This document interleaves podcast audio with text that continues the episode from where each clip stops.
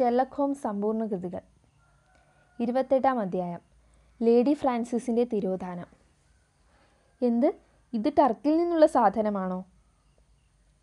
ഒരു ചുരക്കസേരയിൽ ചാരിയിരുന്ന് വിശ്രമിക്കുകയായിരുന്നു ഞാൻ. എന്റെ നീണ്ടുനിന്ന പാദരക്ഷകളിൽ അദ്ദേഹത്തിന്റെ ചുഴിഞ്ഞു കയറുന്ന നോട്ടമെത്തി. തുടർന്നാണ് ഷെർലക് ഹോംസിൽ നിന്ന് ഈ ചോദ്യമുണ്ടായത്. അല്പം അത്ഭുതത്തോടെ ഞാൻ പറഞ്ഞു ഇത് ഇംഗ്ലീഷ് സാധനം തന്നെയാണ്. ഓക്സ്ഫോർഡ് സ്ട്രീറ്റിലെ ലാറ്റിമേഴ്സിൽ നിന്ന് വാങ്ങിയതാണ്. ചെറിയ തോതിൽ അസഹിഷ്ണുത പ്രകടമാക്കിക്കൊണ്ട് അദ്ദേഹം പുഞ്ചിരിച്ചു. ആ കുളിയുടെ കാര്യമോ? നവോന്മേഷം പകരുന്ന നാടൻ സാധനങ്ങൾ നമുക്കുള്ളപ്പോൾ നിങ്ങൾ ആഡംബരത്തിനു വേണ്ടി അധിക ചിലവിനു വേണ്ടി ആ ടർക്കിഷ് സ്നാനപ്പുരയിൽ പോയതോ? കഴിഞ്ഞ കുറേ ദിവസങ്ങളായി എനിക്ക് വാദത്തിന്റെ ഉപദ്രവമുണ്ട്. ടർക്കിഷ് ബാത്തിന് ഔഷധ ഗുണമുണ്ട് ഉണ്ടെന്നാണല്ലോ പറയുന്നത്. ചൂട് പിടിക്കുകയും എണ്ണ തേച്ച് കുളിക്കുകയും ഒക്കെ ചെയ്യാമല്ലോ? ഹോംസ് ഒന്ന് ചോദിക്കട്ടെ? യുക്തിയാധിഷ്ഠിതമായ ഒരു മനസ്സിന് എന്റെ ബൂട്ട്സിനെയും ടർക്കിഷ് ബാത്തിനെയും തമ്മിൽ ബന്ധിപ്പിക്കാൻ ഒട്ടും ബുദ്ധിമുട്ടുണ്ടാവില്ല. എന്നാൽ അവയെ തമ്മിൽ ബന്ധിപ്പിച്ചത് എങ്ങനെയെന്ന് അറിഞ്ഞാൽ കൊള്ളാം. യുക്തിയുടെ പാത അത്രയേറെ ദുർഗമമല്ല. കുസൃതിയോടെ കണ്ണിറുക്കിക്കൊണ്ട് ഹോംസ് പറഞ്ഞു വാട്സൺ ഇത് യുക്തിയുടെ വെറും ബാലപാഠമാണ്. അനുമാനം എന്ന് പറയും. ഇന്ന് രാവിലെ നിങ്ങളുടെ കുതിരവണ്ടിയിലുണ്ടായിരുന്നത് ആരാണെന്ന് പറഞ്ഞാൽ അനുമാനം എന്നത് എന്താണെന്ന് ഞാൻ വിശദീകരിക്കാം അദ്ദേഹം തുടർന്നു പറഞ്ഞു. കൂടുതൽ കാര്യങ്ങൾ കൂട്ടിക്കുഴച്ചാൽ വിശദീകരണമാവുമെന്ന് ഞാൻ അംഗീകരിക്കുന്നില്ല.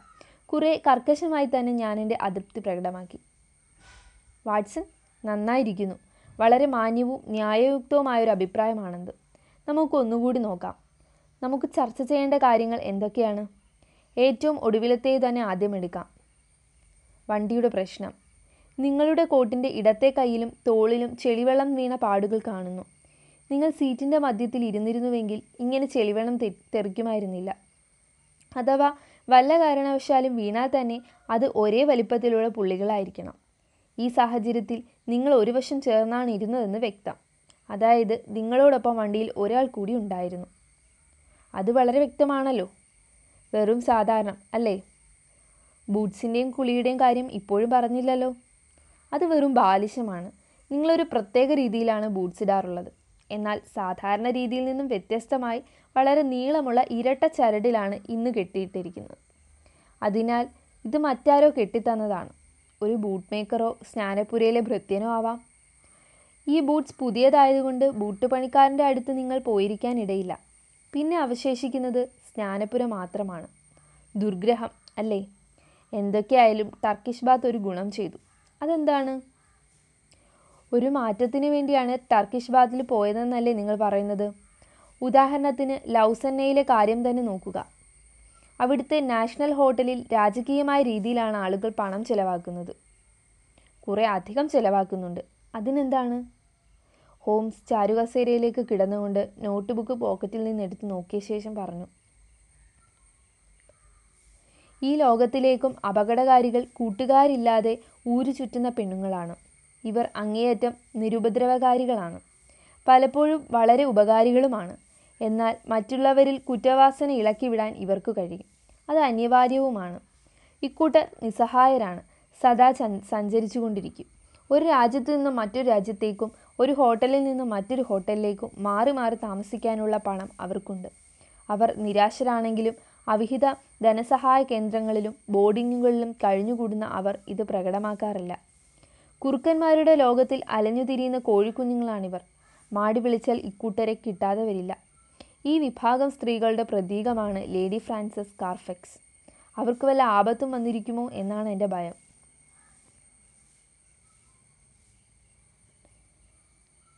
സാമാന്യത്തിൽ നിന്ന് വിശേഷത്തിലേക്ക് പൊടുന്നനെ നടത്തിയ ഈ അവരോഹണം രസകരമായിരുന്നു. ഹോംസ് കുറിപ്പ് നോക്കി. റഫ്റ്റൻ പ്രഭുവിന്റെ കുടുംബത്തിൽ ഇന്ന് ജീവിച്ചിരിക്കുന്ന ഒരേ ഒരു വ്യക്തിയാണ് ലേഡി ഫ്രാൻസിസ്. എസ്റ്റേറ്റുകളെല്ലാം ആൺവഴിക്ക് വീതം വെച്ച് പോയിരുന്നു. പരിമിതമായ ജീവിതോപാധികളെ അവൾക്കുണ്ടായിരുന്നുള്ളൂ. എന്നാൽ വെള്ളി കൊണ്ട് നിർമ്മിച്ച സ്പാനിഷ് ആഭരണങ്ങളും കൗതുകമുളവാക്കുന്ന രത്നങ്ങളും അവൾക്ക് ലഭിച്ചിരുന്നു. ഇവയോട് അവൾക്ക് വലിയ ആഭിമുഖ്യം ഉണ്ടായിരുന്നു. തന്മൂലം ആഭരണങ്ങളും രത്നങ്ങളും ബാങ്കറെ ഏൽപ്പിക്കാതെ അവൾ സദാ കൊണ്ടു നടക്കുകയാണ് ചെയ്തത്. ലേഡി ഫ്രാൻസിസ് മധ്യവസ് വയസ്കയായൊരു സുന്ദരിയാണ്. കാലക്കേട് കൊണ്ട് അവളൊരു പരിത്യക്തിയായി. ഇരുപത് വർഷം മുമ്പ് പോലും ആ കുടുംബത്തിൽ ഇഷ്ടം പോലെ ആളുകളുണ്ടായിരുന്നു അവൾക്ക് പിന്നീട് എന്ത് സംഭവിച്ചു? ലേഡി ഫ്രാൻസിസിന് എന്തു സംഭവിച്ചു എന്നല്ലേ? അവൾ മരിച്ചോ ജീവിച്ചിരിക്കുന്നോ? അതാണ് നമ്മുടെ പ്രശ്നം. അവർക്ക് കൃത്യമായ ചില സ്വഭാവക്രമങ്ങളുണ്ട്. പണ്ട് അവളുടെ ആയയായിരുന്ന മിസ് ഡോബ്നിക്ക് കഴിഞ്ഞ നാല് വർഷമായി ഒന്നിടവിട്ടുള്ള ആഴ്ചകളിൽ അവൾ കത്തയച്ചിരുന്നു. മിസ് ഡോബ്നി ക്യാമ്പർവെൽ എന്ന സ്ഥലത്ത് വിശ്രമ ജീവിതം നയിക്കുകയാണ്. എന്റെ അടുത്ത് ഈ പ്രശ്നം ഉന്നയിച്ചത് ആ സ്ത്രീയാണ്. അവർക്ക് മിസ് ലേഡി ഫ്രാൻസിസിന്റെ കത്ത് കിട്ടിയിട്ട് ഇപ്പോൾ അഞ്ചാഴ്ചയോളമായി. ലൗസന്നയിലെ നാഷണൽ ഹോട്ടലിൽ നിന്നായിരുന്നു ഒടുവിലത്തെ കത്ത്. ലേഡി ഫ്രാൻസിസ് അവിടം വിട്ടിരിക്കാനാണ് ന്യായം. എന്നാൽ അവർ പുതിയ മേൽവിലാസമൊന്നും നൽകിയിട്ടില്ല. ബന്ധുക്കൾ വളരെ ഉത്കണ്ഠയോടെ കഴിയുകയാണ്. അവരൊക്കെ വലിയ പണക്കാരായതിനാൽ അവളെ കണ്ടുപിടിക്കാനായി എത്ര വേണമെങ്കിലും ചിലവഴിക്കാൻ തയ്യാറാണ്. നമ്മൾ ഈ പ്രശ്നം പരിഹരിച്ചാൽ ആ പാഴ്ചെലവ് ഒഴിവാക്കാം. മിസ് ഡോബ്നിയിൽ നിന്ന് മാത്രമേ നമുക്ക് വിവരം ലഭിച്ചുള്ളൂ? അവളുമായി എഴുത്തുകുത്തുള്ള മറ്റു പലരും കാണണമല്ലോ? പിന്നെ എഴുത്തുകുത്തുള്ളത് ബാങ്കുമായിട്ടാണ്. ഒറ്റപ്പെട്ട സ്ത്രീകൾക്ക് ജീവിക്കാൻ പണം വേണം. അതിനാൽ അവർ സദാ പാസ് പാസ്ബുക്ക് കൊണ്ട് നടക്കും. ഒരു ചെറിയ ഡയറി പോലെ. സിൽവസ്റ്റേഴ്സ് ബാങ്കിലാണ് അവളുടെ ഇടപാട്. ലൗസന്നയിലെ ബില്ല് കൊടുത്തു കഴിഞ്ഞപ്പോൾ പാസ്ബുക്കിൽ ഒരു താൾ മാത്രമേ ബാക്കിയുണ്ടായിരുന്നുള്ളൂ ലൗസന്നയിലേത് വലിയ തുകയുമായിരുന്നു. അതിനാൽ ഒരാക്കം പണം മാത്രമേ അവളുടെ പക്കലുണ്ടാവൂ. പിന്നെ അവളുടെ ഒരൊറ്റ ചെക്കേ മാറിയിട്ടുള്ളൂ. ആർക്കുള്ള ചെക്കാണ് അവിടെ എവിടെ നിന്ന് മാറി? മിസ് മേരി ഡെവിൻ എന്നൊരാൾക്കാണ്. അത് എവിടെ നിന്ന് കിട്ടിയെന്നറിയാൻ വഴിയില്ല. മോണ്ട് ബെലിയറിലെ ക്രെഡിറ്റ് ലിയോണിസ് ബാങ്കിൽ നിന്നാണ് പണം പറ്റിയിരിക്കുന്നത്. ഇത് മൂന്നാഴ്ചകൾക്ക് മുമ്പാണ്. അമ്പത് പവന്റെ ചെക്കായിരുന്നു അത്. ഈ മേരി ഡെവിൻ ആരാണ്? അത് കണ്ടുപിടിക്കാൻ എനിക്ക് എനിക്ക് കഴിഞ്ഞു. ലേഡി ഫ്രാൻസിസിന്റെ തോഴിയായിരുന്നു അവർ. ലേഡി ഫ്രാൻസിസ് എന്താവശ്യത്തിന് വേണ്ടിയാണ് ഈ ചെക്ക് കൊടുത്തതെന്ന് നാം ഇതുവരെയും കണ്ടുപിടിച്ചിട്ടില്ല. നിങ്ങളുടെ ഗവേഷണ ഫലമായി ഇതൊക്കെ തെളിയുമെന്നാണ് എന്റെ ഉറച്ച വിശ്വാസം. എന്റെ ഗവേഷണങ്ങളോ? വാട്സൺ അത്ഭുതപ്പെട്ടു. അതെ നിങ്ങൾ ലൗസന്നെ വരെ പോകണം. ആരോഗ്യ സമ്പാദനത്തിനും അത് കൊള്ളാം. പ്രാണഭയത്തോടെ കഴിയുന്ന എബ്രഹാമിനെയും ഭാര്യയും ഈ അവസ്ഥയിൽ ഇവിടെ വിട്ടിട്ട് എനിക്ക് ലണ്ടൻ വിട്ടുപോകാൻ ബുദ്ധിമുട്ടുണ്ട്. രാജ്യം വിടാൻ പാടില്ലെന്നതാണ് ഞാൻ പൊതുവെ സ്വീകരിച്ചിരിക്കുന്ന തത്വം. ഞാൻ ഇവിടെ ഇല്ലെങ്കിൽ സ്കോട്ട്ലാൻഡ് യാർഡിൽ നിന്ന് ഏകാന്തത അനുഭവപ്പെടും. കുറ്റവാളികൾക്ക് അതൊരു പ്രേരണയായി ഭവിക്കും. വാട്സൺ അതുകൊണ്ട് നിങ്ങൾ തന്നെ പോകണം. എന്തെങ്കിലും വിവരം അറിയിക്കാനുണ്ടെങ്കിൽ കമ്പി അടിക്കാൻ മറക്കരുത്. രണ്ട് ദിവസങ്ങൾക്കു ശേഷം ലൗസന്നയിലെ നാഷണൽ ഹോട്ടലിൽ ഞാനെത്തി.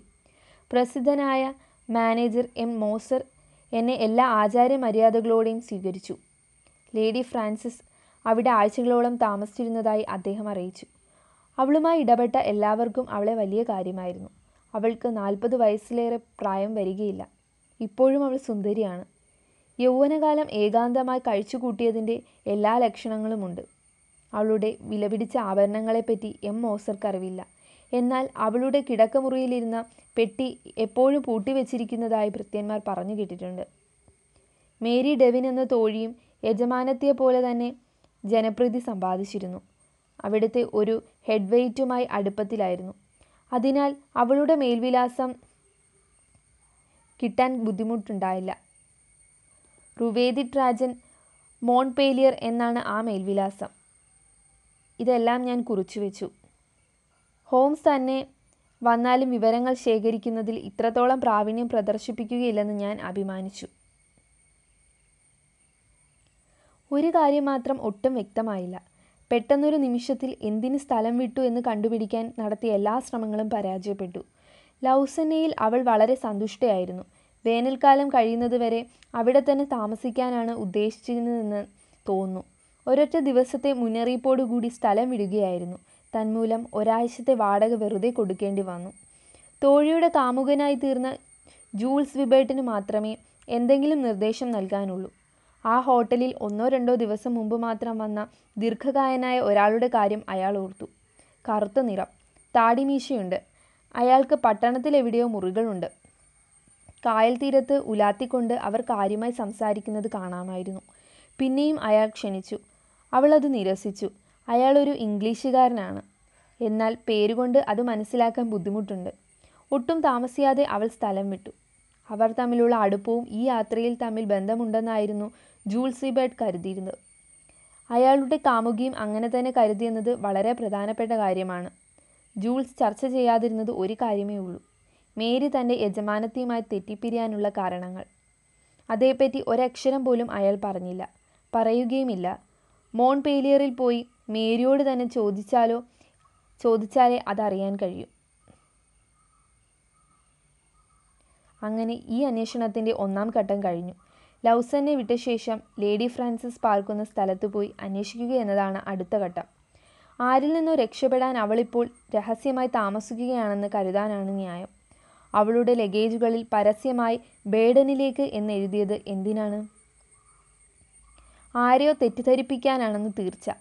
അവളും ആ ലഗേജുകളും എന്ത് ഏതൊക്കെയോ വളഞ്ഞ വഴികളിലൂടെ റൈൻ സുഖവാസ കേന്ദ്രത്തിൽ എത്തിച്ചേർന്നു കുക്സ് കമ്പനിയുടെ മാനേജറിൽ നിന്നാണ് ഇത്രയും വിവരങ്ങൾ ശേഖരിച്ചത്.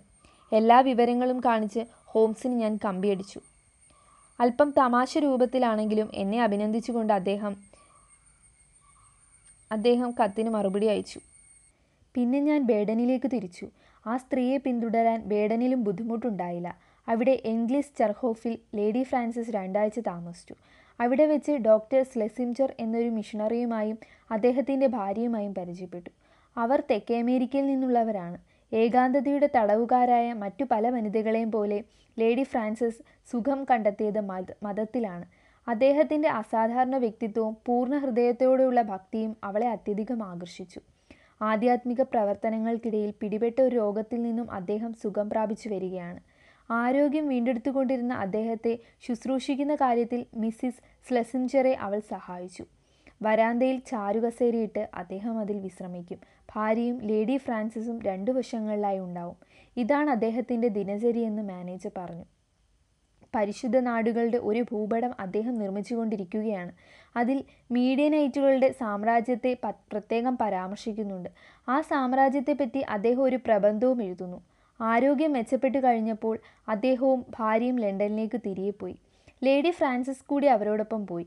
മൂന്നാഴ്ച മുമ്പാണ് ഇത് സംഭവിച്ചത്. അതിൽ പിന്നെ അവരെ പറ്റിയുള്ള വിവരങ്ങളൊന്നും മാനേജർക്ക് അറിഞ്ഞുകൂടാ.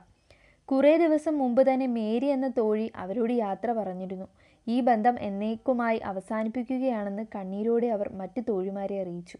എല്ലാവരുടെയും ബില്ലടച്ചത് ഡോക്ടർ സ്ലെസിം സ്ലെസിഞ്ചറാണ്. മാനേജർ ഉപസംഹാരമായി പറഞ്ഞു ലേഡി ഫ്രാൻസിസിനെ പറ്റി അന്വേഷിക്കുന്ന രണ്ടാമത്തെ ആളാണ് നിങ്ങൾ. ഇതേ ചോദ്യങ്ങളുമായി ഒരാഴ്ച മുമ്പാണ് മറ്റൊരാൾ വന്നത്. അയാൾ പേര് വല്ലതും പറഞ്ഞു. ഇല്ല പക്ഷെ ഒരു ഇംഗ്ലീഷുകാരനാണ് വെറും സാധാരണക്കാരനല്ല. ഹോംസിനെ അനുകരിച്ചുകൊണ്ട് ഞാൻ ചോദിച്ചു ഒരു പ്രാകൃത മനുഷ്യനാണോ? ലഭിച്ച വസ്തുതകളെ തമ്മിൽ ബന്ധിപ്പിക്കാനാണ് ഞാൻ ശ്രമിച്ചത്. ശരിയാണ് അയാളെക്കുറിച്ച് അങ്ങനെ മാത്രമേ പറയാൻ പറ്റൂ.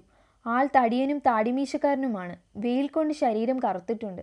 വലിയ പരിഷ്കാര ഹോട്ടലുകളേക്കാൾ ഒരു കർഷക സത്രമാണ് അയാൾ അയാൾക്കിണങ്ങിയതെന്ന് തോന്നും. ഒരു ഭീകരനായ മനുഷ്യൻ. പക്ഷെ അയാളെ കുറ്റം പറയാൻ എനിക്ക് തോന്നിയിട്ടില്ല.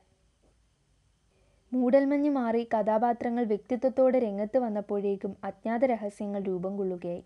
ഇവിടെ സൽസ്വഭാവിയും പരിശുദ്ധയുമായ ഒരു സ്ത്രീയെ ഒരു മഹാദുഷ്ടൻ അനുഗമിക്കുകയാണ്. അവൾക്ക് അയാളെ ഭയമാണ്. അല്ലാത്ത പക്ഷം ലൗസന്നയിൽ നിന്ന് അവൾ കടന്നുകളയുകയില്ലായിരുന്നു. ഇന്നല്ലെങ്കിൽ നാളെ അയാൾ ലേഡി ഫ്രാൻസിസിനെ കീഴ്പ്പെടുത്തിയേക്കാം. ഈ ഭയം കൊണ്ടാണോ അവൾ നിശബ്ദയായി കഴിഞ്ഞുകൂടുന്നത്? അയാളുടെ അക്രമത്തിൽ നിന്നോ ഭീഷണിയിൽ നിന്നോ അവളെ രക്ഷിക്കാൻ മറ്റാരുമില്ലേ? ഇങ്ങനെ പിന്തുടരുന്നതിന്റെ പിന്നിലുള്ള ചേതോവികാരം എന്തായിരിക്കാം? ഈ പ്രശ്നമാണ് എനിക്ക് പരിഹരിക്കേണ്ടിയിരുന്നത്. ഞാൻ ഹോംസിന് കത്തെഴുതി. എത്ര പെട്ടെന്നാണ് കാതലായ പ്രശ്നത്തിൽ ഞാൻ ചെന്നെത്തിയതെന്ന് ഇനി അതിൽ അഭിമാനം പ്രകടിപ്പിച്ചു. മറുപടി ഒരു ടെലിഗ്രാം ആയിരുന്നു. അതിൽ ഡോക്ടർ സ്ലെസിഞ്ചറുടെ ഇടത്തെ ചെവിയെപ്പറ്റിയുള്ള വിവരങ്ങൾ ചോദിച്ചിരുന്നു. ഹോംസിന്റെ തമാശകൾ പൊതുവെ അസാധാരണങ്ങളാണ്. ചിലപ്പോഴൊക്കെ അത് നമ്മെ വേദനിപ്പിച്ചെന്ന് വരാം. തന്മൂലം സന്ദർഭോചിതമല്ലാതിരുന്ന ഈ ഫലിതം ഞാൻ നിസ്സാരമായി തള്ളിയതേയുള്ളൂ. അവിടെ നിന്നും മോൺപെയറിലെത്തി മേരി അന്വേഷിച്ചുള്ള യാത്രയായിരുന്നു അത്. അവളെ കണ്ടുപിടിക്കാൻ ബുദ്ധിമുട്ടേണ്ടി വന്നില്ല. അവൾ പരാമർശിക്കുന്ന കാര്യങ്ങളെപ്പറ്റിയും എനിക്ക് അസ് സാമാന്യ ജ്ഞാനമുണ്ടായിരുന്നു. അവൾ വളരെ വിശ്വസ്തയാണ്. തന്റെ യജമാനത്തെ സുരക്ഷിതമായ കരങ്ങളിൽ എത്തിപ്പെട്ടിരിക്കുന്നു എന്ന് ബോധ്യമായതുകൊണ്ടാണ് അവൾ സേവനം അവസാനിപ്പിച്ച് പിരിഞ്ഞു പോന്നത് തന്റെ വിവാഹവും അടുത്തു വരികയാണ്. ഒരു വേർപാട് കൂടിയേ തീരൂ. എന്നാൽ ബേഡനിൽ വെച്ച് മേരി തന്റെ നിലപാട് സൂചിപ്പിച്ചപ്പോൾ അവർ തമ്മിൽ അല്പം തെറ്റി. തന്റെ സ്വഭാവശുദ്ധിയിൽ സംശയാലുവായിട്ടാണോ പിരിഞ്ഞു പോകുന്നതെന്ന് ഫ്രാൻസിസ് അവളോട് ചോദിച്ചു. ഈ അഭിപ്രായ വ്യത്യാസം അവരുടെ വേർപാട് സുഗമമാക്കി. കല്യാണ സമാനമെന്ന നിലയ്ക്ക് അമ്പത് പവൻ അവർ മേരിക്ക് നൽകി. എന്നെപ്പോലെ തന്നെ മേരിയും ആ പ്രാകൃത രൂപിയായ അപരിചിതനെ വളരെ ഭയാശങ്കകളോടെയാണ് കണ്ടിരുന്നത്. കായൽ തീരച്ച് വെച്ച് അയാൾ ഫ്രാൻസിസിനെ ബലമായി കടന്നു പിടിച്ച കാര്യം അവൾ ഓർത്തു. സ്ലസിംജറുടെ കൂടെ ലണ്ടനിലേക്ക് പോയ തന്റെ യജമാനത്തിക്ക് ഇനി ആപത്തൊന്നും വരാനില്ലെന്ന് മേരി ഉറപ്പിച്ചു. ഈ ഭീഷണിയെപ്പറ്റി അവൾ മേരിയോട് യാതൊന്നും പറഞ്ഞിട്ടില്ലെങ്കിലും ലേഡി ഫ്രാൻസിസ് നിരന്തരം ഭയപ്പെട്ടാണ് കഴിയുന്നതെന്ന് അവൾക്കറിയാമായിരുന്നു. സംസാരിച്ചു കൊണ്ടിരിക്കുന്നതിനിടയിൽ അവൾ ചാടി എഴുന്നേറ്റു. പേടിച്ചു വിറച്ചു. ഞാൻ പറഞ്ഞില്ലേ ആ നാശം പിടിച്ചവൻ ഇതാ ഇങ്ങോട്ട് വരുന്നു. സ്വീകരണ മുറിയിലെ ജനാലയിലൂടെ ഞാനിത് കണ്ടു. ഇരുണ്ട നിറമുള്ള ഒരു തടിയൻ. പരുക്കൻ താടിമീശ. അയാൾ വീടുകൾ തോക്കി നോക്കി വരികയാണ്. എന്നെപ്പോലെ അയാളും ആ സ്ത്രീയെ അന്വേഷിച്ചിറങ്ങിയിരിക്കുകയാണ്. പെട്ടെന്ന് ഭൂതോദയം ഉണ്ടായതുപോലെ ഞാൻ എഴുന്നേറ്റ് ചെന്ന് അയാളെ സ്വീകരിച്ചു. നിങ്ങളൊരു ഇംഗ്ലീഷുകാരനല്ലേ? ഞാൻ ചോദിച്ചു. ഞാൻ ആരായാലും നിങ്ങൾക്കെന്താ നഷ്ടം? താങ്കളുടെ പേരെന്താണ്? വേണ്ട വേണ്ട. അതൊന്നും ചോദിക്കേണ്ട. രംഗം വളരെ വഷളായിപ്പോയി അതിനാൽ വളച്ചു കെട്ടാതെ കാര്യം പറയുന്നതാണ് ഏറ്റവും നല്ല വഴിയെന്ന് തോന്നി. ലേഡി ഫ്രാൻസിസ് കാർഫെക്സ് എവിടെ? ഞാൻ ചോദിച്ചു. അയാൾ അന്തം വിട്ട് എന്നെ നോക്കി. നിങ്ങൾക്ക് അവരുമായുള്ള ഇടപെട ഇടപാടെന്താണ്? നിങ്ങൾ എന്തിനാണ് അവളെ പിന്തുടരുന്നത്? മറുപടി പറഞ്ഞേ തീരൂ. ഞാൻ ദൃഢസ്വരത്തിൽ പറഞ്ഞു. അയാൾ കോപത്തോടുകൂടി ഗർജിച്ചുകൊണ്ട് ഒരു കടുവയെപ്പോലെ എന്റെ നേരെ ചാടി. ആ മനുഷ്യന് ഇരുക്കുമുഷ്ടികളും ചെകുത്താന്റെ പ്രതികാരഭാവവും ഉണ്ടായിരുന്നു. അയാൾ എന്റെ കഴുത്തിൽ കടന്നു പിടിച്ചു. ഞാൻ ഏതാണ്ട് ബോധം കെട്ട നിലയിലായി. ഭാഗ്യവശാൽ ഇത് കാണാനിടയായ ഒരു ഫ്രഞ്ച് ഫ്രഞ്ചുകാരൻ ഓടിയെത്തി. അയാളുടെ കയ്യിലൊരു കുറുവടി ഉണ്ടായിരുന്നു. അക്രമിയെ അയാളൊന്ന് പ്രഹരിച്ചു. ആഗതൻ പിടിവിട്ട് എന്ത് ചെയ്യണമെന്നറിയാതെ നിന്നു. കോപത്തോടുകൂടി എന്റെ നേരെ ഒന്നുകൂടി അലറിയിട്ട് ആ മനുഷ്യൻ മേരിയുടെ വീട്ടിലേക്ക് കടന്നു ചെന്നു. എന്നെ രക്ഷിച്ച ആ അപരിചിതന് ഞാൻ നന്ദി പറഞ്ഞു. വാട്സൺ നിങ്ങൾ ആ രംഗം കൈകാര്യം ചെയ്തത് അത്ര നന്നായില്ല. രാത്രിയിലെ എക്സ്പ്രസ്സിന് നിങ്ങൾ എന്റെ കൂടെ ലണ്ട ലണ്ടനിലേക്ക് വരുന്നതാണ് നല്ലതെന്ന് തോന്നുന്നു. ഒരു മണിക്കൂറിന് ശേഷം ഞാൻ ഹോട്ടലിലെത്തുമ്പോൾ എന്റെ മുറിയിൽ ഒരാളിരിക്കുന്നു ഷെർലക് ഹോംസ്. ആപത്തിൽ നിന്ന് രക്ഷിച്ചത് വേഷപ്രച്ഛനായ ഹോംസ് തന്നെയായിരുന്നു. വാട്സൺ തുടർച്ചയായി വിചിത്രമായ അന്വേഷണമാണ് നിങ്ങൾ നടത്തിയത്. സാധ്യമായ ഒരബദ്ധവും ചെയ്യാതെ നിങ്ങൾ വിട്ടുകളഞ്ഞതായി ഞാനിപ്പോൾ ഓർക്കുന്നില്ല. എല്ലായിടത്തും ആപൽ സൂചന നൽകുകയും ഒന്നും കണ്ടെത്താതിരിക്കുകയുമാണ് നിങ്ങൾ ചെയ്തത്. നിങ്ങളായാലും ഇതിൽ കൂടുതലൊന്നും ചെയ്യുമായിരുന്നില്ല. ഈർഷ്യയോടെ ഞാൻ പറഞ്ഞു. ഞാൻ മെച്ചമായി ചെയ്തു കഴിഞ്ഞു. നിങ്ങളുടെ കൂടെ ഈ ഹോട്ടലിൽ താമസിക്കുന്ന ബഹുമാനപ്പെട്ട ഫിലിപ്പ് ഗ്രീൻ ഇതാ വരുന്നു. അയാളിൽ നമുക്ക് വിജയകരമായ ഒരു അന്വേഷണത്തിലുള്ള ആരംഭ സ്ഥാനം കാണാം. ഞങ്ങൾ ഇരുന്ന മുറിയിലേക്ക് ഒരു താടിക്കാരൻ കടന്നു വന്നു. എന്നെ ആക്രമിച്ച അതേ ആൾ തന്നെ. മിസ്റ്റർ ഹോംസ് ഇതെന്താണ്? അയാൾ ചോദിച്ചു. നിങ്ങൾ ക്ഷണിച്ചതനുസരിച്ചല്ലേ ഞാൻ വന്നത്? ഈ മനുഷ്യൻ എന്താണ് ഇവിടെ കാര്യം? ഇതെന്റെ പഴയ സുഹൃത്തും സഹായിയുമാണ് ഡോക്ടർ വാട്സൺ. അദ്ദേഹം ഇക്കാര്യത്തിൽ നമ്മെ സഹായിച്ചുകൊണ്ടിരിക്കുകയാണ്. ആ അപരിചിതൻ എനിക്ക് കൈ തന്നു. തഴമ്പു പിടിച്ച കൈകൾ. അയാൾ എന്നോട് മാപ്പ് ചോദിച്ചു. അതിനുശേഷം അയാൾ ഹോംസിനോട് ഒരു സംശയം ഉന്നയിച്ചു. മിസ്റ്റർ ഹോംസ് ഈ ലോകത്ത് ഞാനെന്നൊരാളുണ്ടെന്ന് നിങ്ങൾ എങ്ങനെ അറിഞ്ഞു? ലേഡി ഫ്രാൻസിസിന്റെ ആയയായിരുന്ന മിസ് ഡോബ്നിയിൽ നിന്ന് എനിക്ക് വിവരങ്ങൾ കിട്ടാറുണ്ട്. ആ പഴയ സൂസൻ ഡോബ്നി ഞാനവരെ നല്ലവണ്ണം ഓർക്കുന്നു. അവർക്ക് നിങ്ങളെയും ഓർമ്മയുണ്ട്. ദക്ഷിണാഫ്രിക്കയിലേക്ക് പോകാൻ നിങ്ങൾ ആലോചിച്ചിരുന്നില്ലേ? അതിനു മുമ്പും മുമ്പുള്ള കാര്യങ്ങളാണ് അവർക്ക് ഓർമ്മയുള്ളത്. അങ്ങനെയോ? നിങ്ങൾക്ക് എന്റെ കഥ മുഴുവൻ അറിയാം. ഞാൻ നിങ്ങളോട് ഒന്നും മറച്ചു വെക്കുന്നില്ല. ഈ ലോകത്തൊരു പുരുഷനും ഒരു സ്ത്രീയെ സ്നേഹിക്കാത്തത്ര തീവ്രമായിരുന്നു എനിക്ക് ഫ്രാൻസിസിനോടുള്ള സ്നേഹം. ഞാൻ മൃഗീയ സ്വഭാവമുള്ള ചെറുപ്പക്കാരനായിരുന്നു. എങ്കിലും എന്റെ സമപ്രായക്കാരുടെ അത്ര മോശക്കാരനായിരുന്നില്ല ഞാൻ. എന്നാൽ അവളുടെ മനസ്സ് മഞ്ഞുകട്ട പോലെ പരിപാവനമായിരുന്നു മര്യാദക്കേടിന്റെ നിഴൽ വീഴ്ത്തിയാൽ പോലും അവൾക്ക് സഹിക്കാനാവുകയില്ലായിരുന്നു. എന്റെ ചെയ്തികളെക്കുറിച്ചൊക്കെ അറിഞ്ഞപ്പോൾ അവൾ എന്നോട് സംസാരിക്കുക പോലും ചെയ്യാതെയായി. എന്നിട്ടും അവൾ എന്നെ സ്നേഹിച്ചു. അതാണ് അത്ഭുതം. എന്നെ കരുതി മാത്രം അവൾ കാത്തിരുന്നു. പിന്നെ എനിക്ക് പണവും പ്രതാപവും ഒക്കെ വന്നു ചേർന്നു. അപ്പോൾ അവളെ വശപ്പെടുത്തിയെടുക്കാൻ എളുപ്പമുണ്ടെന്ന് ഞാൻ വിചാരിച്ചു. പക്ഷെ അവൾ വഴങ്ങിയില്ല. ഇന്നും അവിവാഹിതയായി കഴിയുന്നു. ലൗസന്നയിൽ വെച്ച് ഞാൻ അവളെ കണ്ടു. എങ്ങനെയും അവളിൽ ഒരു മാറ്റം ഉണ്ടാക്കാൻ ഞാൻ ശ്രമിച്ചു നോക്കി. ഫലമുണ്ടായില്ല. അടുത്ത ദിവസം ഞാൻ വന്നപ്പോഴേക്കും അവൾ സ്ഥലം വിട്ടിരുന്നു. അങ്ങനെ അന്വേഷിച്ചാണ് ബേഡനിൽ എത്തിയത് അവളുടെ തോഴി ഇവിടെ ഉണ്ടെന്ന് അപ്പോഴാണ് അറിഞ്ഞത്. അവിടെ വെച്ച് ഡോക്ടർ വാട്സൺ അങ്ങനെ പറഞ്ഞപ്പോൾ എന്റെ നിയന്ത്രണം വിട്ടുപോയി. ദൈവത്തെ ഓർത്ത് നിങ്ങൾ പറയൂ ലേഡി ഫ്രാൻസിസിന് എന്തു പറ്റി? അതാണ് ഞങ്ങൾ അന്വേഷിക്കുന്നത് ഷെർലക് ഹോംസ് ഒരു പ്രത്യേക ഗൗരവഭാവത്തിൽ പറഞ്ഞു. മിസ്റ്റർ ഗ്രീൻ നിങ്ങളുടെ ലണ്ടൻ വിലാസം എന്താണ്? ലാഖം ഹോട്ടലിൽ അന്വേഷിച്ചാൽ എന്നെ കാണാം. അങ്ങനെയെങ്കിൽ നിങ്ങൾ അങ്ങോട്ട് പോവുക. അന്വേഷിച്ചാൽ അവിടെ ഉണ്ടാവണം. തെറ്റായ പ്രതീക്ഷകളൊന്നും ഞാൻ തരുന്നില്ല. എന്നാൽ ലേഡി ഫ്രാൻസിസിന്റെ സുരക്ഷിതത്വം ഉറപ്പുവരുത്താൻ വേണ്ടുന്നതെല്ലാം ഞങ്ങൾ ചെയ്യുന്നതാണ്. തൽക്കാലം ഇതിൽ കൂടുതലൊന്നും പറയാനില്ല. ഈ കാർഡ് നിങ്ങളുടെ പക്കലിരിക്കട്ടെ. ആവശ്യമുള്ളപ്പോൾ ഞങ്ങളുമായി ബന്ധപ്പെടാം. വാട്സൺ നിങ്ങളും തിരികെ പോവുകയല്ലേ? എങ്കിൽ മിസ്സിസ് ഹഡ്സന് ഞാനൊരു കമ്പി അടിക്കാം. വിശന്നു വരുന്ന രണ്ട് യാത്രക്കാർക്ക് നാളെ ഏഴ് മുപ്പതിന് ആഹാരം കൊടുക്കാൻ പരമാവധി പരിശ്രമിക്കണമെന്ന്. ഞങ്ങൾ ബേക്കർ സ്ട്രീറ്റിൽ എത്തിയപ്പോൾ അവിടെ ഒരു കമ്പി വന്ന് കിടപ്പുണ്ടായിരുന്നു. താല്പര്യപൂർവം വായിച്ചിട്ട് അദ്ദേഹം അത് എന്റെ കയ്യിൽ തന്നു. പരിക്കൻ അഥവാ പിളർന്നത് എന്നു മാത്രമേ അതിലുള്ളൂ. ബേഡലിൽ നിന്ന് അയച്ചതാണ്. ഇതെന്താണ്? ഇത് എല്ലാമാണ്. അപ്രസക്തമെന്ന് നിങ്ങൾക്ക് തോന്നിയ ഒരു ചോദ്യം ഓർക്കുന്നുണ്ടോ? ആ മിഷണറിയുടെ ഇടത്തെ ചെവിയെപ്പറ്റി അതിന് നിങ്ങൾ മറുപടി അയച്ചില്ലല്ലോ? ഞാൻ ബേഡൻ വിട്ടു കഴിഞ്ഞിരുന്നതിനാൽ അന്വേഷിക്കാൻ കഴിഞ്ഞില്ല. ശരിയാണ്. അതുകൊണ്ട് ഞാൻ അതിന്റെ ഒരു പകർപ്പ് ഇംഗ്ലീഷ് ചെർഹോഫിന് അയച്ചു. അതിന്റെ മറുപടിയാണിത്. ഇതിൽ പറയുന്നത് എന്താണ്? കുശാഗ്ര ബുദ്ധിയും അപകടകരിയും അപകടകാരിയുമായ ഒരു അസാധാരണ മനുഷ്യനെയാണ് നാം കൈകാര്യം ചെയ്യുന്നത്. ഡോക്ടർ സ്ലെസിഞ്ചർ തെക്കേ അമേരിക്കയിൽ നിന്ന് വന്ന മിഷണറി ആണെന്നല്ലേ നാം ധരിച്ചിരുന്നത്? ഓസ്ട്രേലിയയിൽ ഇന്നോളം ഉണ്ടായിട്ടുള്ള അക്രമികളിൽ അഗ്രഗണ്യനായ ഹോളി പീറ്റേഴ്സ് തന്നെയാണ് അയാൾ. അലഞ്ഞു തിരിയുന്ന പെണ്ണുങ്ങളുടെ മതവികാരം ചൂഷണം ചെയ്ത് അവരെ അപഹരിക്കുക എന്നതാണ് അയാളുടെ മുഖ്യ വിനോദം. അയാളുടെ ഭാര്യയായി അഭിനയിക്കുന്നത് ഫ്രേസർ എന്നൊരു ഇംഗ്ലീഷ് വനിതയാണ്. അവർ ഇക്കാര്യത്തിൽ അയാളെ നല്ലവണ്ണം സഹായിക്കുന്നു. അയാളുടെ തന്ത്രങ്ങളും ശാരീരിക സവിശേഷതകളുമെല്ലാം വെച്ചുകൊണ്ട് ആദ്യം തന്നെ ഞാനിത് സംശയിച്ചിരുന്നു. ആയിരത്തി തൊള്ളായിരത്തി എൺപത്തൊമ്പതിൽ നടന്ന ഒരു സംഘടനത്തിൽ അയാൾക്ക് നല്ലൊരു കടിയേറ്റിട്ടുണ്ട്. ഈ പൈശാചിക ദമ്പതികളുടെ പിടിയിലാണ് പാവപ്പെട്ട ഈ സ്ത്രീ അകപ്പെട്ടിരിക്കുന്നത്. അവൾ കൊല്ലപ്പെട്ടിരിക്കാനും വളരെ സാധ്യതയുണ്ട്. അല്ലാത്ത പക്ഷം മിസ് ഡോബ്നിക്കോ മറ്റാർക്കെങ്കിലുമോ കത്തെഴുതാൻ പോലും കഴിയാത്ത വിധം അവൾ തടങ്കലിൽ കഴിയുകയായിരിക്കും. അവൾ ലണ്ടനിൽ തന്നെ ഉണ്ടാവുമെന്നാണ് എന്റെ അന്ധകരണം പറയുന്നത്. അത് എവിടെ ആയിരിക്കുമെന്ന് ഇപ്പോൾ പറയാൻ നിവൃത്തിയില്ലാത്തതുകൊണ്ട് നമുക്കൊരു കാര്യം ചെയ്യാം. ഭക്ഷണം കഴിക്കാം. എന്നിട്ട് ക്ഷമയോടെ കാത്തിരിക്കാം. ഇന്ന് വൈകിട്ട് ലെസ്ട്രേഡിനെ സ്കോട്ട്ലൻഡ് യാർഡിൽ നിന്ന് ചെന്നു കണ്ട് ഞാൻ സംസാരിക്കുന്നുണ്ട്. ലണ്ടനിലുള്ള ലക്ഷക്കണക്കിന് ജനങ്ങൾക്കിടയിൽ നിന്ന് ഈ മൂന്ന് പേരെ എങ്ങനെയാണ് കണ്ടുപിടിക്കുക? പത്രത്തിൽ പരസ്യങ്ങൾ കൊടുത്തു നോക്കി. പ്രയോജനമുണ്ടായില്ല. സൂചനകൾ അനുസരിച്ച് അന്വേഷണം നടത്തി. അതും ഫലപ്രദമായില്ല. സ്ലസിംജർ സന്ദർശിക്കാനിടയുള്ള ക്രിമിനൽ സങ്കേതങ്ങൾ പരിശോധിച്ചത് കൊണ്ടും ഗുണമുണ്ടായില്ല. അയാളുടെ പഴയ കൂട്ടുകാരെ ശ്രദ്ധിച്ചു. അവർ അയാളെ ഒഴിവാക്കിയിരിക്കുകയാണ്. ഇങ്ങനെ ഒരാഴ്ച കഴിഞ്ഞപ്പോൾ ഒരു പ്രകാശകിരണം പൊട്ടിവിടർന്നു ഭംഗിയായി ഷേവ് ചെയ്തിട്ടുള്ള ഒരാൾ. വൈദിക വേഷധാരി വെസ്റ്റ്മിനിസ്റ്റർ റോഡിലെ ബെവിങ്സ് ബെവിങ്ടൺസിൽ ഒരു മാല പണയം വെച്ചിരിക്കുന്നു. വെള്ളിയിൽ തീർത്ത വെട്ടിത്തിളങ്ങുന്ന ഒന്നാണത്. പേരും മേൽവിലാസവും കൃത്രിമമാണ്. ചെവി ആരും ശ്രദ്ധിച്ചില്ല. എന്നാൽ മറ്റു ലക്ഷണങ്ങളെല്ലാം സ്ലസിംചറിയാണ് ലാംഖാമിലുള്ള താടിക്കാരൻ സുഹൃത്ത് കൂടെ കൂടെ ഹോംസിനോട് പറയുന്നു താങ്കൾ എനിക്ക് എന്തെങ്കിലും ഒരു പണി തരൂ ഹോംസ് സമ്മതിച്ചു.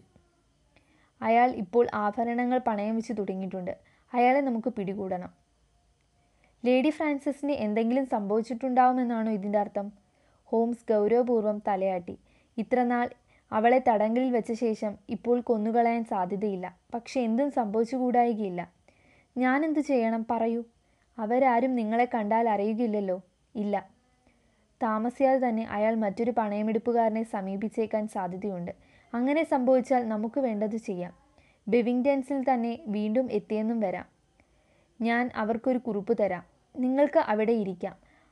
അയാൾ അവിടെ വരുന്നുവെങ്കിൽ കൂടെ വീട്ടിലേക്ക് പോകണം. അവിവേകമൊന്നും കാണിക്കരുത്. ബലപ്രയോഗവും പാടില്ല. എന്റെ അറിവും അനുവാദവും കൂടാതെ യാതൊന്നും ചെയ്യരുത്. ക്രീമിയൻ യുദ്ധത്തിൽ ഫ്ലീറ്റ് കമാൻഡറായിരുന്ന ഫിലിപ്പ് ഗ്രീനിന്റെ പുത്രനാണ് ഇദ്ദേഹം. അച്ഛന്റെയും മകന്റെയും പേര് ഒന്നു തന്നെയാണ്. ഫിലിപ്പ് ഗ്രീൻ രണ്ടു ദിവസം കാവലിരുന്നു. ഫലമൊന്നും ഉണ്ടായില്ല. മൂന്നാം ദിവസം വൈകിട്ട് അയാൾ ഓടിയെത്തി. അയാൾ കിതയ്ക്കുകയാണ്. നമുക്ക് അയാളെ കിട്ടി. നമുക്ക് അയാളെ കിട്ടി. അയാൾ വിളിച്ചു പറഞ്ഞു. വെപ്രാളം പിടിച്ചിരുന്ന അയാളെ ഹോംസ് ശാന്തനാക്കി ഒരു ചാരുകസേരയിൽ പിടിച്ചിരുത്തി. എന്താണ് സംഭവിച്ചത്? പറയൂ. ഹോംസ് നിർദ്ദേശിച്ചു. ഒരു മണിക്കൂർ മുമ്പേ അവൾ വന്നു. അയാളുടെ ഭാര്യ. ഓ ആ സ്ത്രീ. അവൾ ഓഫീസിൽ നിന്ന് ഇറങ്ങിയപ്പോൾ ഞാൻ പിന്നാലെ നടന്നു. അവൾ കെന്നിങ്ടൺ റോഡിലുള്ള ഒരു ശവപ്പെട്ടിക്കടയിൽ കയറി. അവിടെ കൗണ്ടറിനടുത്തൊരു സ്ത്രീ ഉണ്ടായിരുന്നു. ഞാനും കടയിലേക്ക് കയറി. ഞാൻ താമസിച്ചു പോയി അല്ലേ? അവൾ ചോദിക്കുന്നത് ഞാൻ കേട്ടു. ഇതിനു മുമ്പേ അവിടെ എത്തിക്കേണ്ടതായിരുന്നു. ഇതൊരു സാധാരണ കാര്യമല്ലല്ലോ. അല്പം കൂടുതൽ സമയമെടുത്തു. എന്നെ കണ്ടയുടൻ അവർ സംഭാഷണം നിർത്തി. ഞാൻ എന്തോ ചോദിച്ചിട്ട് കടയിൽ നിന്നിറങ്ങി. കൊള്ളാം നിങ്ങൾ കാര്യങ്ങൾ ഭംഗിയായി ചെയ്തു. പിന്നെ എന്തുണ്ടായി?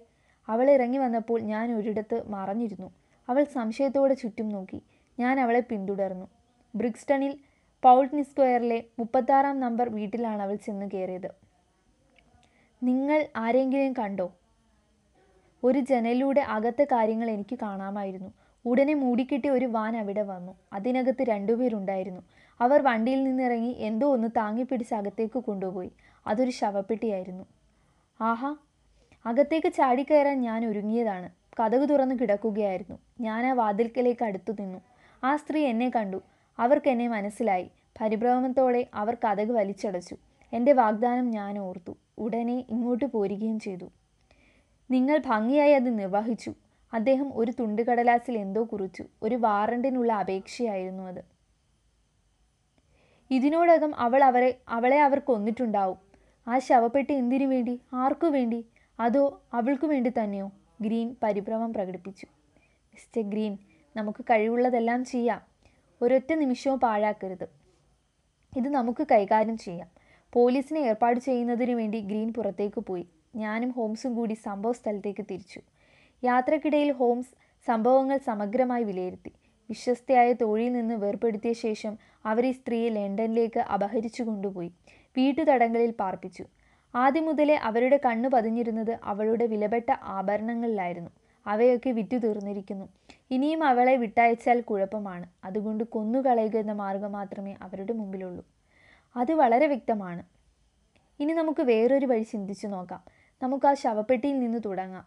എന്നിട്ട് പിന്നോട്ടുള്ള കാര്യങ്ങളുടെ കാര്യകാരണ ബന്ധം കണ്ടുപിടിക്കാൻ പറ്റുമോ എന്ന് നോക്കാം.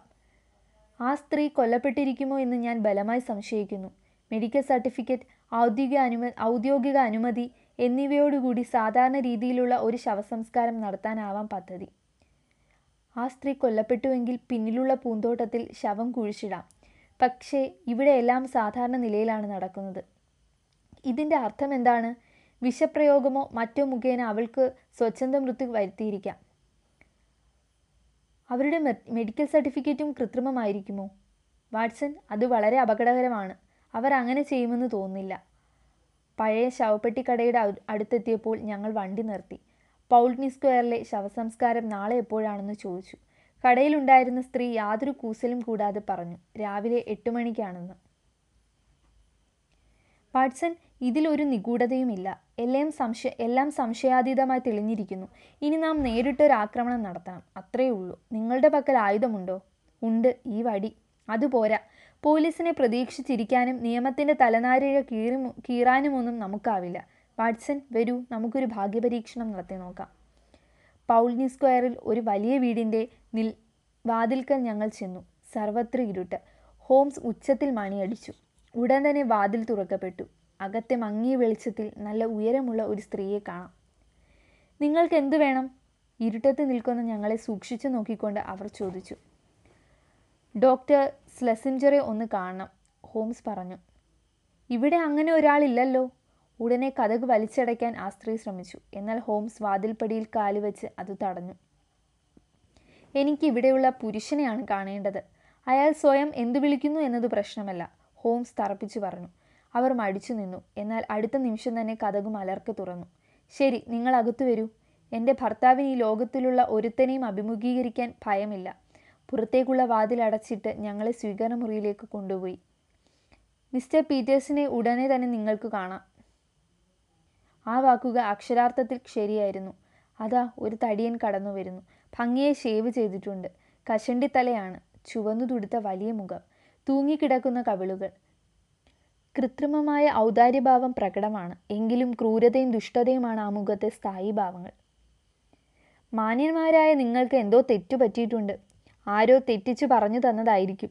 നിങ്ങൾ ഈ വഴിയെ മുന്നോട്ട് ചെന്നാൽ ചിലപ്പോൾ മതി. ഞങ്ങൾക്ക് വെറുതെ കളയാൻ സമയമില്ല.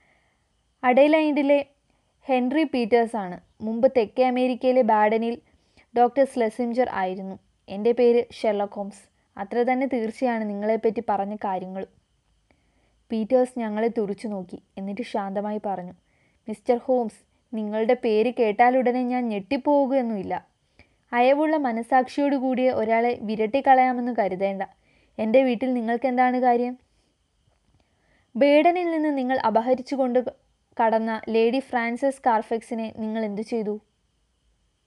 അയാൾ ശാന്തനായി പറഞ്ഞു ആ സ്ത്രീ എവിടെയാണെന്ന് നിങ്ങൾക്ക് പറയാൻ കഴിയുമോ? എങ്കിൽ ഞാൻ സന്തുഷ്ടനായിരിക്കും. അവൾ എനിക്ക് നൂറ് പവന്റെ ഒരു ബില്ല് തന്നു തീർക്കാനുണ്ടായിരുന്നു. അതിന് തെളിവൊന്നും ഹാജരാകാനില്ല. ബേഡനിൽ വെച്ച് അവൾ സ്വയം മിസ്സിസ് പേറ്റേഴ്സിനോടും എന്നോടും അടുത്തുകൂടി. അന്ന് ഞാൻ മറ്റൊരു പേരാണ് ഉപയോഗിച്ചുകൊണ്ടിരുന്നത്. അവൾ ഞങ്ങളുടെ കൂടെ ലണ്ടനിലേക്ക് പോന്നു. അവളുടെ ബില്ലടച്ചതും ടിക്കറ്റ് എടുത്തതും ഞാനാണ്. കടം വീട്ടാനായി കുറെ കാലഹരണപ്പെട്ട ആഭരണങ്ങൾ തന്നിട്ട് അവൾ എങ്ങോ പോയി. ഹോംസ് നിങ്ങൾ തന്നെ അവളെ കണ്ടുപിടിച്ചോളൂ. അതിന് ഞാൻ നിങ്ങളോട് കടപ്പെട്ടവനായിരിക്കും. ഞാൻ തന്നെ കണ്ടുപിടിക്കണം അല്ലേ? എങ്കിൽ അവളെ കണ്ടുപിടിക്കുന്നതിന് ഞാൻ ഈ വീടൊന്ന് പരിശോധിക്കാൻ പോവുകയാണ് ഹോംസ് പറഞ്ഞു. വാറണ്ട് എവിടെ? ഉടനെ ഹോംസ് പോക്കറ്റിൽ നിന്നും റിവോൾവർ വലിച്ചെടുത്തു. ശരിയായി വാറണ്ട് വരുന്നത് വരെ ഇത് മതിയാകും. എന്ത്? നിങ്ങളൊരു കൊള്ളക്കാരനാണോ? നിങ്ങൾ അങ്ങനെ പറഞ്ഞോളൂ. എന്റെ കൂട്ടുകാരനും ഒരു മഹാദുഷ്ടനാണ്. ഞങ്ങൾ ഒന്നിച്ച് നിങ്ങളുടെ വീട് പരിശോധിക്കുകയാണ്. ഞങ്ങളുടെ എതിരാളി തന്നെ കഥകു തുറന്നു തന്നു. ആനി പോലീസിൽ അറിയിക്കൂ അയാൾ പറഞ്ഞു. അവിടെയൊക്കെ സ്ത്രീകളുടെ പാവാടകൾ ധാരാളം കിടന്നിരുന്നു. വാട്സൺ നമുക്ക് സമയം തീരെയില്ല. പീറ്റേഴ്സ് ഞങ്ങളെ തടയാൻ ശ്രമിച്ചാൽ നിങ്ങൾക്ക് അപകടം വരും തീർച്ച. ആ ശവപ്പെട്ടി എവിടെ? നിങ്ങളുടെ വീട്ടിലേക്ക് നേരത്തെ കൊണ്ടുവന്ന ശവപ്പെട്ടി? ശവപ്പെട്ടി നിങ്ങൾക്കെന്തിന്? അത് ഉപയോഗത്തിലിരിക്കുകയാണ്. അതിലൊരു ശവശരീരമുണ്ട്. അതെനിക്ക് കണ്ടേ പറ്റൂ. ഒരിക്കലും ഞാൻ സമ്മതിക്കുകയില്ല. എങ്കിൽ നിങ്ങളുടെ സമ്മതം കൂടാതെ ഹോംസ് നനച്ചിരിക്കാതെ അയാളെ തള്ളി മാറ്റിയിട്ട് ഹാളിലേക്ക് കടന്നു. അവിടെ പകുതി അടഞ്ഞ ഒരു വാതിൽ കണ്ടു. അയാൾ അതുവഴി കടന്നു. അത് ഭക്ഷണമുറിയാണ്. അവിടെ മേശയ്ക്ക് കീഴിൽ ആ ശവപ്പെട്ടിയിരിക്കുന്നു ഹോംസ് വിളക്കിന്റെ തിരി ഉയർത്തി. ശവപ്പെട്ടിക്കുള്ളിൽ എല്ലും തോലുമായ ഒരു മനുഷ്യരൂപം കിടക്കുന്നു. പ്രായം ചെന്ന് ചുക്കിച്ചുളിഞ്ഞ മുഖമാണ്. കൊലപാതകത്തിന്റെ ലക്ഷണമൊന്നുമില്ല. പട്ടിണി കൊണ്ടോ രോഗം കൊണ്ടോ ഉള്ള മരണമാവാം. ഈ കാണുന്ന അസ്ഥിപ്പഞ്ചരം ഒരുപക്ഷെ ലേഡി ഫ്രാൻസിസിനേതാവാം. ഹോംസിന്റെ മുഖത്ത് അത്ഭുതവും അതേസമയം ആഹ്ലാദവും കളിയാടി. ദൈവത്തിന് സ്തുതി. ഇത് മറ്റാരുടേതോ ആണ്. ഹോംസ് മന്ത്രിച്ചു. മിസ്റ്റർ ഹോംസ് നിങ്ങൾ ഒരിക്കൽ കൂടി വിടുവിട്ടിയായി ഞങ്ങളുടെ പിന്നാലെ വന്ന പീറ്റേഴ്സ് പറഞ്ഞു മരിച്ച ഈ സ്ത്രീ ആരാണ്? നിങ്ങൾക്കത് യഥാർത്ഥത്തിൽ അറിയണമെങ്കിൽ പറയാം. എന്റെ ഭാര്യയെ മുമ്പ് ശുശ്രൂഷിച്ചിരുന്ന ഒരാളാണ്. റോസസ് പെൻഡർ എന്നാണ് അവരുടെ പേര്. ബ്രിക്സ്റ്റൺ വർക്ക് ഹൗസിൽ വെച്ച് ഞങ്ങൾ അവരെ കണ്ടുമുട്ടി. അവരെ ഞങ്ങളിവിടെ കൊണ്ടുവന്നു. ഡോക്ടർ ഹോസമിനെ വിളിച്ചു വരുത്തി. ഫിർബാങ്ക് വിലാസിലുള്ള ആളാണ്. മേൽവിലാസം കുറിച്ച് കുറിച്ചെടുത്തോളൂ ക്രിസ്തീയ മതാചാരപ്രകാരം ശവസംസ്കാരം നടത്തും. വാർദ്ധക്യ സഹജമായ രോഗം മൂലം മരിച്ചു എന്നാണ് ഡോക്ടർ പറയുന്നത്. അത് ഡോക്ടറുടെ വെറുമൊരു അഭിപ്രായമാണ്. യാഥാർത്ഥ്യം നിങ്ങൾക്ക് ഭംഗിയായി അറിയാമായിരിക്കും. നാളെ രാവിലെ എട്ട് മണിക്കാണ് ശവസംസ്കാരം നടക്കുന്നത്. മിസ്റ്റർ ഹോംസ് ഈ പറഞ്ഞതിൽ വല്ല അപാകതയുമുണ്ടോ? ലേഡി ഫ്രാൻസിസ് കാർഫെക്സിനെ അന്വേഷിച്ചു വന്ന നിങ്ങൾ തൊണ്ണൂറ് വയസ്സുള്ള ഒരു വൃദ്ധയുടെ ശവശരീരമാണ് കണ്ടത്. അപ്പോൾ നിങ്ങളുടെ മുഖത്ത് പ്രകടമായ ജാലിത ഫോട്ടോയിലാക്കി വെക്കേണ്ടതായിരുന്നു. ഹോംസിന് അടക്കാൻ വയ്യാത്ത രോഷമുണ്ടായി. എന്നാൽ കെട്ടിവെച്ചിരുന്ന കൈകൾ അതിനനുസരിച്ച് പ്രവർത്തിച്ചില്ല. മറ്റു സ്ഥലങ്ങൾ കൂടി പരിശോധിക്കട്ടെ? അത് വേണോ? ദയനീയമായി പീറ്റേഴ്സ് ചോദിച്ചു. വഴിയിൽ കനത്ത കാൽപെരുമാറ്റം കേട്ടു. അത് ഇങ്ങോട്ട് വരികയാണ്. അതിന്റെ ഫലം എന്താവുമെന്ന് നമുക്ക് കാണാമല്ലോ. ഓഫീസർമാരെ ഇതുവഴി വരണേ. ഇവർ എന്റെ വീട്ടിൽ ബലാത്കാരമായി കടന്നിരിക്കുകയാണ്. എനിക്ക് അവരെ ഇറക്കിവിടാൻ കഴിയുന്നില്ല. ഇവരെ പറഞ്ഞുവിട്ട് ഞങ്ങളെ സഹായിക്കണേ. ഒരു സാർജറും കോൺസ്റ്റബിളും പടിവാതിലിൽ നിന്നു. ഹോംസ് തന്റെ കാർഡ് കാണിച്ചു. ഇതെന്റെ പേരും മേൽവിലാസവുമാണ്. കൂടെ നിൽക്കുന്നത് ഡോക്ടർ വാട്സൺ എന്റെ സുഹൃത്താണ്. സർ വളരെ ഉപകാരം. നിങ്ങളെപ്പറ്റി ഞങ്ങൾക്ക് ധാരാളം അറിയാം. എന്നാൽ ഒരു വാറണ്ട് കൈവശമില്ലാതെ നിങ്ങൾക്കിവിടെ നിൽക്കാൻ സാധ്യമല്ല സാർജന്റ് അറിയിച്ചു. നിങ്ങൾ പറയുന്നത് ശരിയാണ്. എനിക്കത് പൂർണമായി അറിയാം. അവനെ അറസ്റ്റ് ചെയ്യൂ പീറ്റേഴ്സ് അട്ടഹസിച്ചു. ഈ മാന്യനെ അറസ്റ്റ് ചെയ്യണമെങ്കിൽ തന്നെ അത് എപ്പോഴാണ് ചെയ്യേണ്ടതെന്ന് ഞങ്ങൾക്കറിയാം സാർജന്റ് വളരെ ഗാംഭീര്യത്തോടെ പറഞ്ഞു. മിസ്റ്റർ ഹോംസ് എന്നാൽ നിങ്ങൾ പോകുക തന്നെ വേണം. വരൂ വാട്സൺ നമുക്ക് പോകാം. ഞങ്ങൾ വീണ്ടും തെരുവിലേക്ക് ഇറങ്ങി ഹോംസ് തികച്ചും ശാന്തനായിരുന്നു. എന്നാൽ മാനഹാനിയും കോപവും കൊണ്ട് ഞാൻ കത്തിജ്വലിച്ചു നിൽക്കുകയായിരുന്നു. സാർജന്റ് ഞങ്ങളുടെ പിന്നാലെ എത്തി. മിസ്റ്റർ ഹോംസ് ക്ഷമിക്കണം. ഞങ്ങൾ നിയമം നടപ്പാക്കുകയായിരുന്നു. സാർജന്റ് നിങ്ങൾ പറഞ്ഞത് ശരിയാണ്. നിങ്ങൾക്ക് അതുമാത്രമേ ചെയ്യുവാൻ കഴിയുമായിരുന്നുള്ളൂ. അവിടെ നിങ്ങൾ നിന്നതിന് തക്കതായ കാരണം കാണും. ഞാൻ എന്തെങ്കിലും ചെയ്യേണ്ടതായിട്ടുണ്ടോ? സാർജന്റ് ഒരു സ്ത്രീയെ കാണാതായ പ്രശ്നമാണിത്. അവൾ അവിടെ ഉണ്ടാകുമെന്ന് ഞാൻ കരുതുന്നു. വാറന്റ് ഉടനെ വരുമെന്ന് പ്രതീക്ഷിച്ചിരിക്കുകയാണ്. ശരി ഞാൻ അവളെ ശ്രദ്ധിച്ചോളാം. മിസ്റ്റർ ഹോംസ് എന്തെങ്കിലും സംഭവവികാസമുണ്ടെങ്കിൽ അറിയിക്കാം. സമയം ഒമ്പത് മണി ആയിട്ടുണ്ടാകും. ഞങ്ങൾ നേരെ പോയത് ബ്രിക്സ്റ്റൺ വർക്ക് ഹൗസ് ആതുരാലയത്തിലേക്കാണ്. അവിടെ നിന്നും ഒരു വൃദ്ധയെ കൂട്ടിക്കൊണ്ടുവന്നുവെന്ന് പീറ്റേഴ്സ് പറഞ്ഞത് ശരിയാണ്. എല്ലാം സ്വാഭാവികമായി തന്നെ നടന്നതാണ്. ഇക്കാര്യത്തിൽ കൃത്രിമ പ്രയോഗത്തിന് യാതൊരു സാധ്യതയുമില്ല.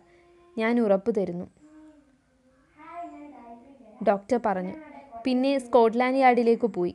വാറണ്ടിന്റെ കാര്യത്തിൽ നടപടി സംബന്ധമായ കുറേ ബുദ്ധിമുട്ടുകളുണ്ട്. അല്പം കാലതാമസം ഉണ്ടാവുക സാധാരണമാണ്. നാളെ രാവിലെ മജിസ്ട്രേറ്റിന്റെ ഒപ്പുവെച്ച് കിട്ടു. അടുത്ത ദിവസത്തിനു വേണ്ടി അദ്ദേഹം കാത്തിരുന്നു. ഹോംസ് വേഷമാറി വന്നിരിക്കുകയാണ്. മുഖത്ത് ശരിക്കും ഉറക്കച്ചടവ് കാണാം.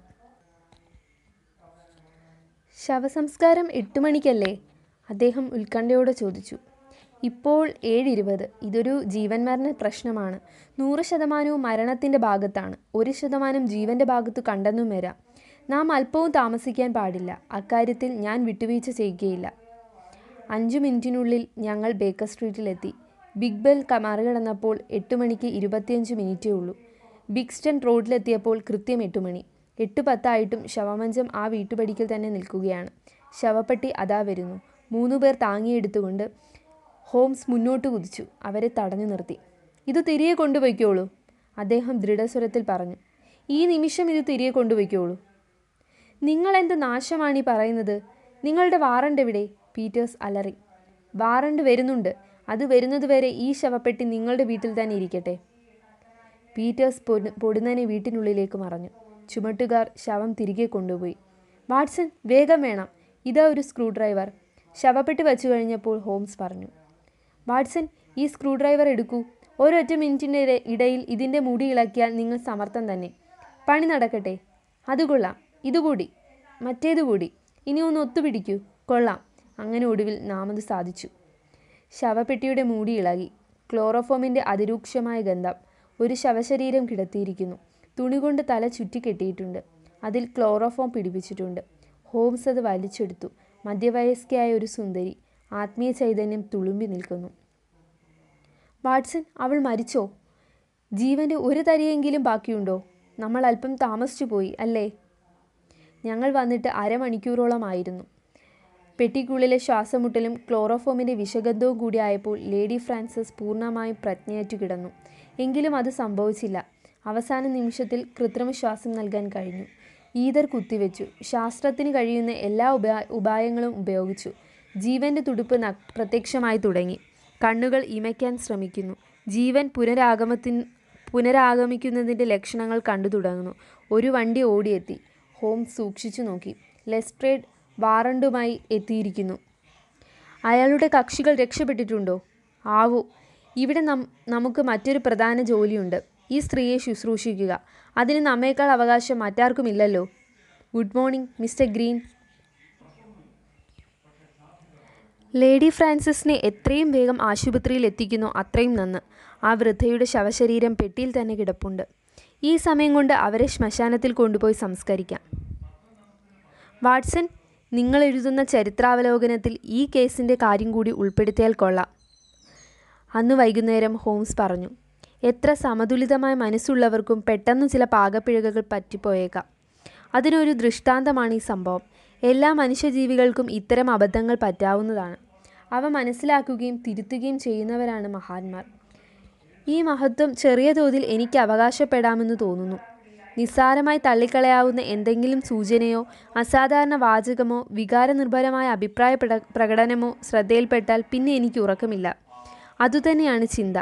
രാവിലെ ഉണർന്നാലും ഞാൻ അതുതന്നെ ചിന്തിക്കുന്നു. ശവപ്പെട്ടി കച്ചവടക്കാരന്റെ ഭാര്യ പറഞ്ഞ കാര്യം ഫിലിപ്പ് ഗ്രീനിൽ നിന്ന് നമ്മൾ കേട്ടില്ലേ? ഇതിനു മുമ്പേ അവിടെ എത്തിക്കേണ്ടത് ആയിരുന്നു. ഇതൊരു സാധാരണ കാര്യമല്ലല്ലോ. അല്പം കൂടുതൽ സമയമെടുത്തു. ശവപ്പെട്ടിയെക്കുറിച്ചാണ് അവൾ പറഞ്ഞത്. ഇത് സാധാരണമല്ലാത്തൊരു കാര്യമാണ്. അതിന്റെ അർത്ഥം അത് നിർമ്മിച്ചിരിക്കുന്നത് പ്രത്യേക അളവിലാണെന്ന് മാത്രമായിരിക്കും. എങ്കിലെന്തിന് എന്തിന്? പെട്ടിയുടെ വി- പെട്ടിയുടെ അസാധാരണ വലിപ്പവും അതിനുള്ളിൽ പറ്റിക്കിടക്കുന്ന അസ്ഥികൂടവും കൂടി കണ്ടപ്പോൾ പെട്ടെന്ന് എനിക്കൊരു തോന്നലുണ്ടായി. ഇത്ര ശോഷിച്ച ഒരു ശവശരീരത്തിന് ഇത്ര വലിയ പെട്ടി എന്തിന്? മറ്റൊരു ശരീരം കൂടി കിടത്താൻ വേണ്ടിയാണ്. ഒരു സർട്ടിഫിക്കറ്റ് ഉപയോഗിച്ച് രണ്ടും കൂടി സംസ്കരിക്കാൻ കഴിയും. എന്റെ അന്തർനേത്രങ്ങൾ പ്രകാശിച്ചതുകൊണ്ട് മാത്രമാണ് ഇതൊക്കെ വ്യക്തമായി കാണാൻ കഴിഞ്ഞത്. എട്ട് മണിക്ക് ലേഡി ഫ്രാൻസിസ് സംസ്കരിക്കപ്പെടും. ആ ശവപ്പെട്ടി വീട്ടിൽ നിന്ന് എടുക്കുന്നതിന് മുമ്പ് തന്നെ നമുക്ക് തടയാൻ കഴിയുമായിരുന്നു. അവളെ ജീവനോടെ കാണുക എന്നത് തികച്ചും അസംഭാവ്യമായ ഒരു സാധ്യതയായിരുന്നു. എങ്കിൽ പോലും ആ സാധ്യത നാം തള്ളി തള്ളിക്കളഞ്ഞുകൂടാ? അന്തിമ ഫലങ്ങളും അതാണ് തെളിയിച്ചത്. ഈ കക്ഷികൾ ആരെയും കൊന്നിട്ടുള്ളതായി ഞാൻ അറിഞ്ഞിട്ടില്ല. അവസാനം വരുമ്പോൾ യഥാർത്ഥ കുറ്റം അവർ ചെയ്തതായി ആരോപിക്കാൻ കഴിയാതെ വരും. അവൾ എങ്ങനെ മരിച്ചുവെന്ന് യാതൊരു സൂചനയും നൽകാതെ തന്നെ ജഡം കുഴിച്ചുമൂടാൻ അവർക്ക് കഴിയുമായിരുന്നു. ശവം തോണ്ടിയെടുത്താൽ പോലും അവർക്ക് രക്ഷപ്പെടാൻ വഴിയുണ്ട്. ഇത്തരം കാര്യങ്ങൾ അവർ പരിഗണിച്ചിട്ടുണ്ടാവുമെന്ന് ഞാൻ ചിന്തിച്ചു. ആ രംഗം വീണ്ടും ഭാവനയിൽ കാണാൻ നിങ്ങൾക്ക് കഴിയും. മേൽത്തട്ടിലുള്ള ഭീകരമായ രഹസ്യ സങ്കേതം നിങ്ങൾ കണ്ടതാണ്. ആ പാവപ്പെട്ട സ്ത്രീ ഇത്രയും നാൾ അവിടെയാണ് കിടന്നത്. അവർ അവിടെ ചെന്ന് ബലമായി അവളുടെ മേൽ ക്ലോറോഫോം പ്രയോഗിച്ചു കാണും. പിന്നെ പൊക്കിയെടുത്ത് പെട്ടിയിട്ട് പെട്ടിയിലിട്ടിരിക്കണം. ബോധം തെളിയുകയില്ലെന്ന് ഉറപ്പുവരുത്താൻ വേണ്ടി ശവപ്പെട്ടിക്കുള്ളിലും ക്ലോറോഫോം ഒഴിച്ചിട്ടുണ്ട്. പിന്നെ പെട്ടി അടച്ച് സ്ക്രൂ വെച്ച് മുറുക്കി. വാട്സൺ കുറ്റകൃത്യങ്ങളുടെ ചരിത്രത്തിൽ പുതിയൊരു അധ്യായമാണിത്. ലെസ്ട്രേഡിന്റെ പിടിയിൽ നിന്ന് നമ്മുടെ പഴയ മിഷനറി സുഹൃത്തുക്കൾ രക്ഷപ്പെട്ടിട്ടുണ്ടെങ്കിൽ ഇതിലും തന്ത്രപരമായ കുറ്റകൃത്യങ്ങൾ അവർ ചെയ്തതായി ഭാവിയിൽ നമുക്ക് കേൾക്കേണ്ടി വരും